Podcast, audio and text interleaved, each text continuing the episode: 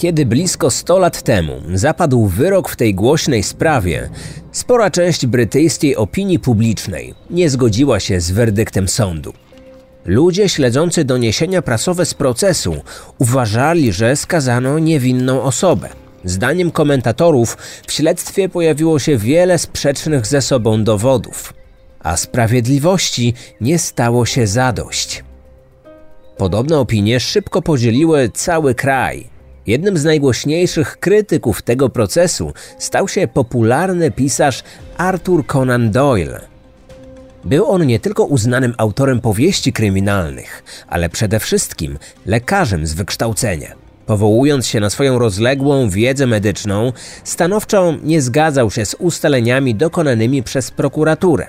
Twierdził, że nie udowodnili oni ponad wszelką wątpliwość winy oskarżonego o zabójstwo mężczyzny. Jeśli ktoś taki jak słynny twórca serii o legendarnym detektywie Sherlocku Holmesie uważał, że ktoś był niewinny, no to chyba musiało być coś na rzeczy. Przecież taki ekspert od zbrodni nie mógłby się chyba pomylić, prawda?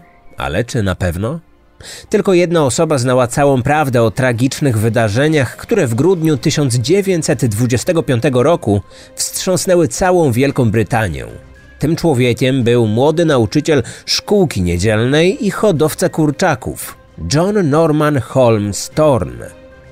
Kim tak naprawdę był ten tajemniczy mężczyzna i jaką rolę odegrał w prezentowanej dzisiaj historii? Od tego zdarzenia minęło blisko 100 lat.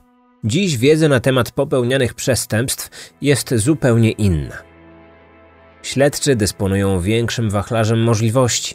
Mamy przecież badanie genetyczne i zaawansowaną technologię. Gdyby do podobnej sprawy doszło obecnie, zapewne wyjaśnienie zagadki nastąpiłoby szybciej i sprawa po latach nie wzbudzałaby już tylu kontrowersji. Nauka z każdym rokiem idzie do przodu. Takie zbrodnie jak ta, o której za chwilę usłyszycie, często są obiektem badań, aby później na podstawie tej wiedzy zwiększać skuteczność w innych śledztwach. Myślę, że zainteresowanie gatunkiem true crime ma też istotny wpływ na rozwój kryminalistyki i kryminologii. Coraz więcej ludzi chce związać swoją przyszłość z tym światem, aby lepiej go zrozumieć i przyczynić się do tego, aby przestępstw było coraz mniej i winni szybko trafiali za kratki. Taką możliwość daje dziś m.in. Uczelnia Techniczno-Handlowa imienia Heleny Chodkowskiej w Warszawie, czyli partner i sponsor dzisiejszego odcinka. UTH w swojej ofercie edukacyjnej posiada specjalność kryminologia i kryminalistyka, realizowaną na kierunku bezpieczeństwo wewnętrzne. Studia dostępne są w trybie stacjonarnym i niestacjonarnym, na poziomie licencjackim i magisterskim. Czasami żałuję, że zaraz po maturze nie podjąłem studiów, które byłyby związane z moimi zainteresowaniami. Uważam, że to jest najważniejsze, aby uczyć się o rzeczach, które nas zwyczajnie ciekawią. Studenci są więc blisko wiedzy z zakresu technik śledczych i sposobu oględzin miejsca zbrodni. Nie zabraknie oczywiście także elementów psychologicznych. Doskonale przecież wiecie, że umysł przestępcy także może dostarczyć wiele ważnych informacji. W programie nauczania są m.in. zajęcia na strzelnicy, ćwiczenia antyterrorystyczne, praktyczne zajęcia w laboratoriach kryminalistycznych czy w inscenizowanym miejscu zbrodni, które dostępne jest na terenie uczelni. Zajęcia prowadzone są przez naukowców i przedstawicieli służb, dzięki czemu już podczas nauki macie dostęp do środowiska. Czekać na Was będą również kurs praktycznego posługiwania się bronią krótką i długą, bojową i sportową, instruktora strzelectwa czy prowadzącego strzelanie. Wszystko to pod opieką doświadczonych specjalistów praktyków. Zapytacie pewnie, gdzie można po takich studiach pracować. Możliwości jest wiele. Nabyta tutaj wiedza przyda się m.in. w pracy, służbach specjalnych, policji, więziennictwie, służbie celnej lub straży granicznej, a nawet firmach ochroniarskich i detektywistycznych. Rekrutacja już ruszyła, a ilość miejsc jest ograniczona, dlatego koniecznie sprawdźcie link w opisie filmu, żeby poznać szczegóły. Kryminatorium. Otwieramy akta tajemnic. Źródła podają różne daty jego urodzenia, ale z całą pewnością urodził się na początku XX wieku, prawdopodobnie między 1900 a 1902 rokiem. Pochodził z londyńskiej rodziny robotniczej, całkiem zwyczajnej i niczym szczególnym się nie wyróżniającej na tle wielu innych podobnych rodzin. Z zawodu był elektrykiem i praktykującym protestantem. Wiara odgrywała w jego życiu ogromną rolę. To właśnie w kościele, podczas jednego z nabożeństw, Norman poznał kobietę, z którą się związał. Na Elsie Cameron po raz pierwszy natknął się na początku lat 20. Wiadomo, że była starsza od swojego partnera. Niektórzy twierdzili, że o 8 lat, inni uważali, że ta różnica mogła być mniejsza i wynosić 2 bądź 4 lata.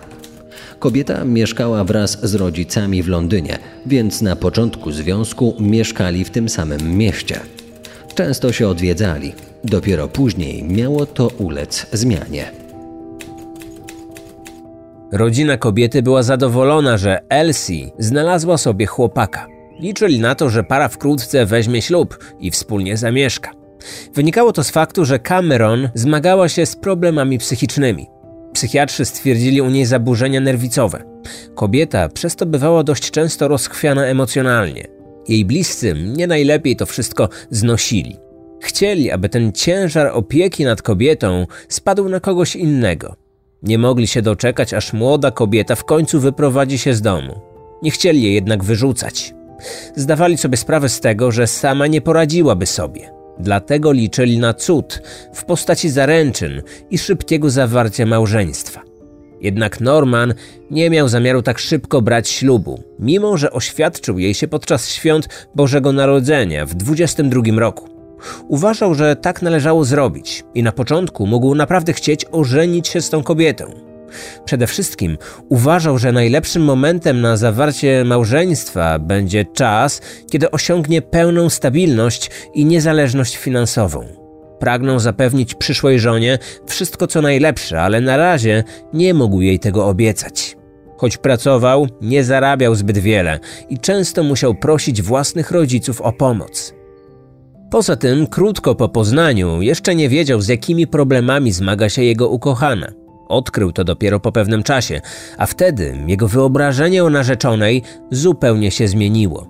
Zaczął mieć wątpliwości, czy spędzenie reszty życia z tą kobietą na pewno jest dobrym pomysłem. Pewnego dnia stracił pracę jako elektryk. Ojciec podarował mu wtedy trochę gotówki, za którą Norman kupił ziemię w Crowborough w Sussex. Został hodowcą kurczaków i od tamtej pory właśnie w ten sposób zaczął zarabiać na życie. Jednak nie miał z tego zbyt dużych pieniędzy. Para nie mieszkała razem. Oboje uważali, że życie pod jednym dachem czy uprawianie seksu jest zarezerwowane wyłącznie dla małżonków. Narzeczona często go odwiedzała. Zwykle przyjeżdżała w piątek, a wracała do Londynu w niedzielę wieczorem. Elsie i jej rodzice coraz częściej mówili o ślubie, ale Normana zazwyczaj denerwowało poruszanie tego tematu. Miał coraz więcej wątpliwości i nie wiedział, jak o nich powiedzieć wprost.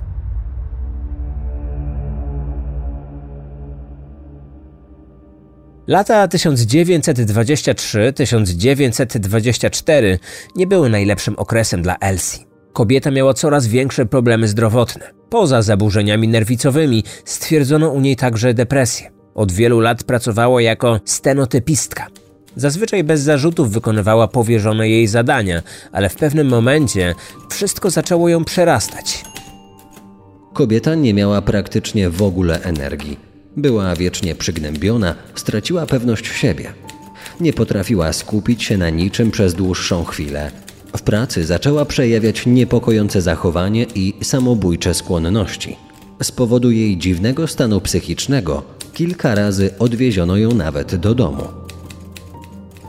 Nagle, zupełnie nieoczekiwanie oznajmiła Normanowi, że spodziewa się dziecka, że to on jest ojcem i z tego powodu powinni jak najszybciej się pobrać. Mężczyzna zaczął się wszystkiego wypierać. Stwierdził, że to niemożliwe, aby jego dziewczyna była w ciąży. Podobno na początku znajomości uzgodnili, że nie będą współżyć przed ślubem. Jego najbliżsi uważali, że para nigdy ze sobą nie spała, więc to niemożliwe, aby kobieta zaszła w ciążę. No, chyba że ojcem byłby ktoś inny. Ale to wydawało się wszystkim mało prawdopodobne. Elsie bardzo kochała narzeczonego. Na pewno bardziej niż on ją. I raczej nigdy by go nie zdradziła.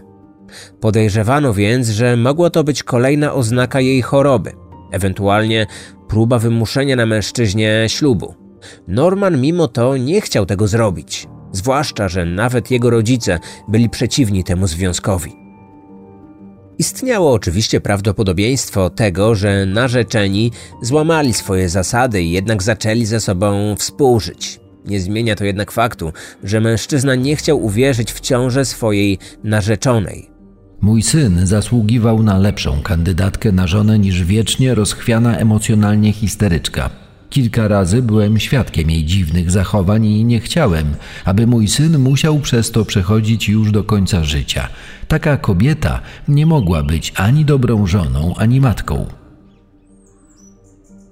Temat ślubu stale się przewijał, czy to w rozmowach, czy w listach. Elsie często pisała do ukochanego. Podkreślała, że przecież za kilka miesięcy na świat przyjdzie ich dziecko. Kiedy Norman poznał inną kobietę, wiedział już, że jego związek z Elsie długo nie przetrwa. Swoją kochankę poznał na tańcach. Była krawcową i jego zdaniem bardziej nadawała się na żonę. Przede wszystkim nie miała problemów psychicznych, co dla tego mężczyzny było najważniejsze. Nigdy tego nie ukrywał. W jednym z listów do Elsie napisał, że obecnie stoi pomiędzy dwoma płomieniami. Jednym płomieniem miała być narzeczona, a drugim kochanka. To załamało Elsie, ale nie sprawiło, aby chciała opuścić swojego narzeczonego. Wręcz przeciwnie, bardziej namawiała go na zawarcie małżeństwa. Para umówiła się na spotkanie w piątek, 5 grudnia 1924 roku. Elsie miała pojechać do Normana. Rodzinie powiedziała, że wróci w niedzielę wieczorem. Tak się jednak nie stało. Kilka dni później do domu jej rodziców przyszedł list od Normana. Mężczyzna dopytywał o swoją narzeczoną. Chciał wiedzieć, dlaczego go nie odwiedziła, pomimo zapewnień, że tak zrobi. Zaniepokojeni bliscy zgłosili na policję jej zaginięcie. W ich głowach pojawiały się najgorsze scenariusze. Najbardziej obawiano się tego, że kobieta mogła popełnić samobójstwo lub podczas podróży spotkała na swojej drodze jakiegoś szaleńca. Rozpoczęto poszukiwania. Od razu przesłuchano jej życiowego partnera. Przyznał, że para planowała spotkanie. Mieli porozmawiać ze sobą o ciąży, wspólnym życiu i ślubie. Norman twierdził jednak, że 5 grudnia nie spotkał się z Elsie i nie wiedział, gdzie mogła przebywać. Sprawą zainteresowała się prasa. Tajemnicze zniknięcie młodej kobiety wzbudziło poruszenie brytyjskiego społeczeństwa. Dziennikarze chętnie rozmawiali zarówno z rodziną zaginionej, jak i z jej narzeczonym. Kiedy w Crowborough zjawili się dziennikarze, Norman nadmiernie zwracał swoją uwagę. Często kręcił się w pobliżu reporterów i zagadywał ich, nawet jeśli oni w danej chwili nie byli zainteresowani taką rozmową. Czuł ogromną potrzebę podkreślenia tego, że nie ma nic wspólnego z tym zaginięciem. Tłumaczył się ze wszystkiego, z każdego najmniejszego detalu. Jak można się spodziewać, przyniosło to skutek odwrotny od zamierzonego. Coraz więcej osób zaczęło zwracać uwagę, że tylko winny się tłumaczy. Często podawał prasie gotowe teorie odnośnie tego, co mogło się wydarzyć. Niektóre jego scenariusze wydawały się prawdopodobne, na przykład te sugerujące, że problemy emocjonalne kobiety mogły mieć związek z jej zaginięciem. Inne były dość fantastyczne i pokazywały, że mężczyzna ma bardzo bujną wyobraźnię. Dziennikarze często spotykali się w miejscowym barze. Rozmawiali wtedy o sprawie lub zagadywali mieszkańców w celu pozyskania informacji do przygotowywanych materiałów. Norman, który w ogóle nie pił i nie palił, wcześniej nie przychodził do takich miejsc. Nagle stał się ich stałym bywalcem. Zawsze siadał w pobliżu jakiegoś dziennikarza i czekał tylko na okazję, aby się odezwać. Po jakimś czasie większość już doskonale wiedziała, kim jest ten człowiek i jaki ma związek z zaginioną. Jeden z reporterów zapamiętał dziwną rozmowę z narzeczonym kobiety, która zniknęła. Miała ona miejsce w pobliżu jego domu. Po podwórku chodziły kurczaki. Jeden z ptaków zbliżył się do nich, głośno gdakając.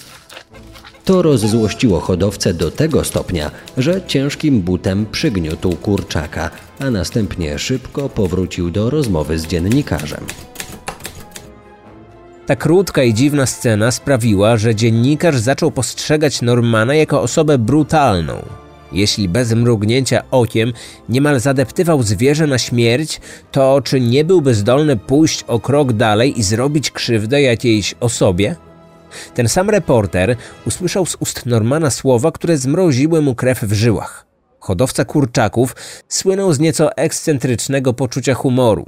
Nagle w trakcie rozmowy zażartował, że poćwiartował zwłoki swojej narzeczonej, a później je zakopał. Dodał, że zrobił to wszystko w pobliżu szopy. Jego zdaniem miał to być tylko żart, ale jego rozmówca się nie roześmiał. Zamiast tego zaczął zastanawiać się, czy może przypadkiem sprawca okrutnego mordu nie przyznał się właśnie do zbrodni. Policja przesłuchała sąsiadów Normana. Niektórzy z nich byli przekonani, że 5 grudnia widzieli zaginioną na farmie.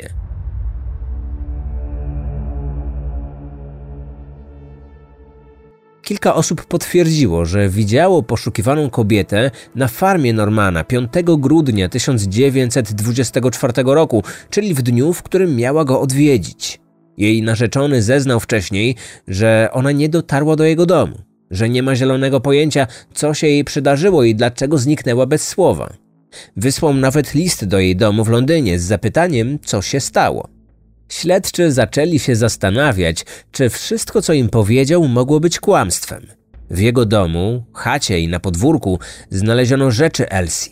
Kobieta nie mogła zostawić ich tam wcześniej, ponieważ jej rodzina wskazała dokładnie, co zabrała ze sobą, kiedy ostatni raz wychodziła z domu.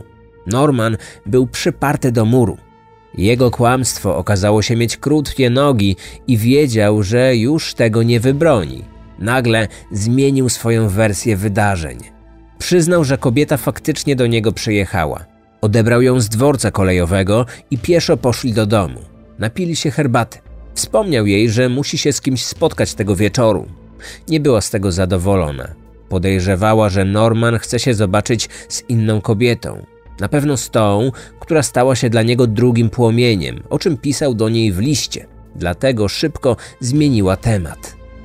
Znowu mówiła o małżeństwie i ciąży, a ja już nie mogłem tego słuchać. Nigdy ze sobą nie spaliśmy, ale ona ubzdurała sobie, że będziemy mieć dziecko. Chyba naprawdę w to wierzyła.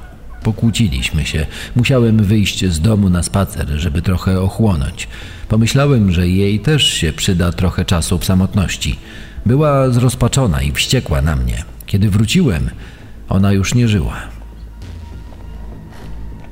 Norman powiedział policjantom, że kiedy wszedł do chaty w pobliżu domu, zastał przerażający widok. Jego narzeczona zwisała z jednej z belek. Na szyi miała sznur. Popełniła samobójstwo. Wtedy spanikował. Nie wiedział, co powinien zrobić. Zdjął jej ciało i ułożył we własnym łóżku, ale było za późno, aby wezwać pomoc. 20-parolatka już nie żyła. Nie chciał też ściągać sobie na głowę policji. Bał się, że zostanie oskarżony o zabójstwo lub namowę do samobójstwa. Przecież wcześniej się pokłócili i to właśnie ta awantura doprowadziła do tragedii. Wiedział, że zawsze podejrzewa się osoby najbliższe, a w szczególności partnerów. Nie chciał ryzykować. Pomyślał, że musi szybko pozbyć się zwłok. Miał doświadczenie w ćwiartowaniu zwierząt, więc doszedł do wniosku, że poradzi sobie również z ciałem kobiety. Miał do tego odpowiednie narzędzia. Jej szczątki zakopał w pobliżu chatki. Wkrótce policja odkryła ten prowizoryczny grób. Wszystko za sprawą dziwnego zachowania i kłamstwa. Sekcję zwłok przeprowadził dr Bernard Spilsbury, lekarz sądowy dobrze znany w środowisku medycznym i prawniczym. Brał udział w wielu autopsjach powiązanych z najbardziej sensacyjnymi sprawami w Wielkiej Brytanii. Między innymi doprowadził do skazania na śmierć doktora Crippena za zabójstwo żony. Specjalista wykluczył możliwość, że ofiara popełniła samobójstwo. Sekcja zwłok wykazała, że zmarła miała kilka urazów, do których doszło na krótko przed jej zgonem. Ktoś uderzył ją w prawą skroń i prawe ucho. Oprócz tego odnaleziono siniaki w pobliżu ust, lewego oka, na plecach, nogach i kostkach. Nie były to ślady widoczne gołym okiem. Wykazało je dopiero szczegółowe badanie. Lekarz sądowy uznał, że na zwłokach nie ma śladów, które pojawiają się u samobójców. Jak ktoś odbiera sobie życie przez powieszenie, na jego ciele pozostają specyficzne ślady, takie jak przetarcia na skórze po sznurku lub zasinienia szyi. Wszystko wskazywało na to, że kobieta została pobita na śmierć, a następnie poćwiartowana i zakopana. Śledczy zakwalifikowali sprawę jako zabójstwo. Jakiś czas po pogrzebie dokonano ekshumacji zwłok w celu przeprowadzenia ponownej sekcji. Zażądał tego sam Norman. Kiedy poznał ustalenie lekarza sądowego, zaczął mówić, że popełnił on błędy, do których nie chciał się przyznać. Drugie badanie ciała zostało przeprowadzone przez innego eksperta, tym razem o znacznie mniej znanym nazwisku. Pomagał mu chirurg, ale w prosektorium obecny był także poprzedni medyk. Nowy lekarz dokładnie zbadał szyję ofiary. Odnalazł na nich niewielkie plamki, które mogłyby świadczyć o powieszeniu. To rozzłościło pierwszego specjalistę, który przyznał, że sam je zauważył. Jednak jego zdaniem były to zupełnie naturalne ślady, a nie dowody świadczące o samobójstwie. Dlatego nie wspomniał o nich w swoim raporcie. Dwóch lekarzy sądowych i dwie odmienne wersje. O tym, jak naprawdę umarła ta kobieta, musiał zdecydować sąd. Proces rozpoczął się 11 marca 1925 roku. Wersja pierwszego specjalisty była korzystna dla prokuratora. Oskarżony pobił ofiarę i mógł tego dokonać używając maczugi. Gładkość i jędrność takiego narzędzia mogłaby tłumaczyć, w jaki sposób sprawca, bijąc kobietę, nie pozostawił widocznych śladów, np. rozcięć na skórze. Dopiero sekcja zwłok ujawniła te obrażenia. Z tymi słowami nie zgodziła się obrona, która mogła liczyć na wsparcie drugiego lekarza sądowego. Uważano, że takie przedmioty jak maczuga lub pałka pozostawiłyby widoczne ślady. I to nawet bardziej dotkliwe niż rozcięcie na skórze. Sekcja zwłok wykazałaby wtedy poszarpane tkanki i złamane kości. Zdaniem drugiego lekarza taka maczuga roztrzaskałaby czaszkę zmarłej jak skorupkę od jajka. Wytłumaczono zgromadzonym na sali, w jaki sposób mogły powstać siniaki na ciele. Otóż, kiedy Norman odnalazł zwisającą Elsie, ona jeszcze żyła, choć mężczyzna nie zdawał sobie z tego sprawy. Niedbale i bez żadnych środków ostrożności odwiązał sznur z jej szyi. Wtedy jej ciało upadło z impetem na podłogę. Stąd te wszystkie obrażenia. Przynajmniej według teorii przedstawionej przez obronę. Spilsbury próbował zdyskredytować drugą sekcję zwłok. Zeznał, że był świadkiem otwarcia trumny. W środku było dużo wody, która mogła zanieczyścić zwłoki i wpłynąć na wyniki badania. Dodatkowo, biorąc pod uwagę stopień rozkładu ciała, należało się spodziewać pewnych różnic w raportach. Zwrócił również uwagę na to, że podczas drugiego badania lekarze nie zachowali wszystkich wymogów i standardów. Przede wszystkim w prosektorium było bardzo słabe oświetlenie, więc eksperci mogli błędnie ocenić niektóre ślady. Proces w dużej mierze opierał się na ustaleniach dokonanych przez medyków sądowych. Momentami można było odnieść wrażenie, że oskarżony znalazł się na drugim planie, a prym wiedli lekarze sądowi. Zwłaszcza ten od pierwszej sekcji, choć oczywiście opierano się także na innych zgromadzonych dowodach. Zbadano belkę, na której wisiała ofiara. Gdyby faktycznie popełniła na niej samobójstwo, pozostałby po tym jakiś ślad. Prawdopodobnie belka uległaby nawet pewnemu nadwyrężeniu i zniszczeniu. Niczego takiego nie odnaleziono. Poza tym Norman miał motyw. Czuł się uwięziony w tym związku. Zdradzał narzeczoną, ale ona i tak żądała od niego ślubu. Poza tym próbowała wmówić mu, że jest w ciąży. Sekcja zwłok potwierdziła później, że kobieta kłamała z tą ciążą. W takiej sytuacji zabójstwo mogłoby się wydawać jedynym sposobem na uwolnienie się od tego niechcianego małżeństwa. Dla wielu osób historyjka o tym, że bał się posądzenia o zabójstwo, więc ukrył zwłoki, wydawała się wątpliwa. On nie tylko je zakopał, ale przede wszystkim rozczłonkował. Dół wykopał w pobliżu miejsca swojego domu. Niektórzy zabójcy czują potrzebę, aby zwłoki ich ofiar pozostawały blisko nich. Czy tak było i tym razem? Oczywiście nie można całkowicie wykluczyć, że ofiara faktycznie popełniła samobójstwo. Choć kobieta leczyła się psychiatrycznie, jej stan wciąż się pogarszał. Rodzina i znajomi zauważyli u niej skłonności suicydalne. Jeśli rzeczywiście doszło do awantury pomiędzy nią a narzeczonym, to pod wpływem głębokich emocji mogła targnąć się na swoje życie. Ława przysięgłych wysłuchała wersji obu stron. Można się spodziewać, że jej członkowie mieli twardy orzech do zgryzienia, a ich narada trwała wyjątkowo długo. Nic bardziej mylnego.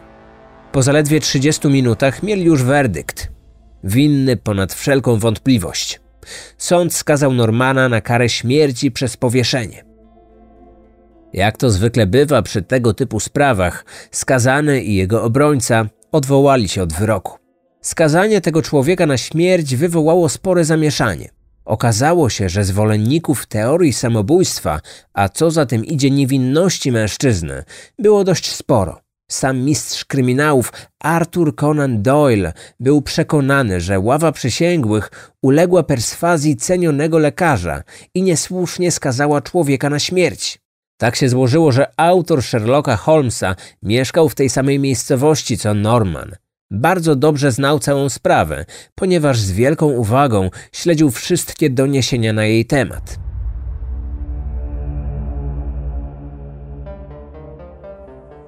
Protesty społeczne nic nie dały. 25 kwietnia 1925 roku wykonano wyrok. Krótko przed egzekucją skazaniec napisał ostatni list do swojego ojca. Zawarł w nim znamienne słowa. Nieważne, tato, nie martw się. Jestem ofiarą lekarza sądowego. Mężczyzna uważał, że zgromadzono niewielkie dowody w sprawie przeciwko niemu, ale reputacja słynnego patologa wystarczyła, aby przekonać ławę przysięgłych, że było inaczej. Autorytet cenionego lekarza sądowego podupadł po tym procesie. Opinia publiczna wyraziła zaniepokojenie tym, w jaki sposób próbował narzucić w sądzie swoją opinię. Środowisko medyczne także było niezadowolone jego postawą.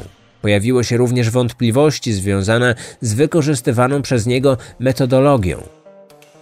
Sędziowie zaczęli patrzeć na niego z rezerwą i chłodno podchodzili do jego osądów. Zwrócono też uwagę, że doktor nie lubił współpracować z innymi medykami. W prosektorium musiał być jedynym specjalistą, inaczej był zirytowany. Początkowo uważano, że jest po prostu typem indywidualisty. Jednak po skazaniu Normana wiele osób uznało, że być może chodziło o coś innego. Czy bał się, że inni będą patrzeć mu na ręce i dostrzegą popełnione przez niego błędy? To mogłoby zrujnować jego dobre imię i karierę. Po wielu latach okazało się, że w trakcie swojej kariery popełnił on kilka rażących błędów, przez które skazano całkowicie niewinne osoby.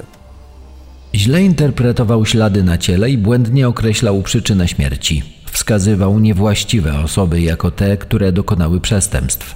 Bywało nawet tak, że mylił się podczas prób identyfikacji ofiar, przypisując im zupełnie inne tożsamości. To wszystko wyszło na jaw dopiero wiele lat później.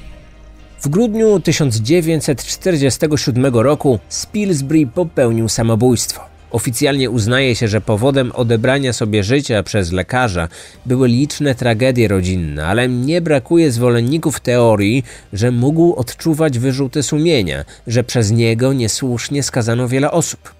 Czy właśnie tak było w przypadku Normana? W tej sprawie pojawiło się sporo rozbieżności i obie teorie, zarówno ta o zabójstwie, jak i o samobójstwie, miały swoje mocne i słabe strony. Jednak nikt jednoznacznie nie zakwestionował tego wyroku. Do dziś powszechnie uznaje się, że Elsie została zamordowana. Motywem miała być chęć zakończenia szczęśliwego związku. Tak jak wspominałem na samym początku, tylko Norman wiedział, jak było. Czy powiedział prawdę? A może okłamał wymiar sprawiedliwości? Odpowiedź na te pytania blisko 100 lat temu zabrał ze sobą do grobu. Na koniec przypominam Wam jeszcze o naszym dzisiejszym partnerze i sponsorze odcinka. Na Uczelni Techniczno-Handlowej imienia Heleny Chodkowskiej w Warszawie czekają na Was studia o specjalności kryminologia i kryminalistyka. W opisie odcinka znajdziesz link, który przekieruje Cię na stronę uczelni. Tam poznasz wszystkie szczegóły. Źródła wykorzystane do stworzenia materiału. Książka wielu autorów. Great Unsolved Crimes. Wydawnictwa Hutchinson & Company z roku 1935. Londyn. Praca Iana Berneya i Neila Pembertona. Bruised Witness. Bernard Spilsbury and the Performance of Early 20th Century English Forensic Pathology. Opublikowana w roku 2011 w National Library of Medicine. Praca Kerry Seliny Parish. The Crimes Club. The Early Years of Our Society. Z roku 2016. Wydana przez University of East Anglia. Artykuł The Murder's Most Foul. Torn Between Two Loves. But Did It Really Drive This Chicken Farmer to Kill? Opublikowany na stronie Daily Mail. Artykuł Notorious Interwar Murders. Opublikowany na stronie Interwar London. Artykuł Forensic Science – Secrets of the Case Against Crippen. Opublikowany na stronie The Guardian.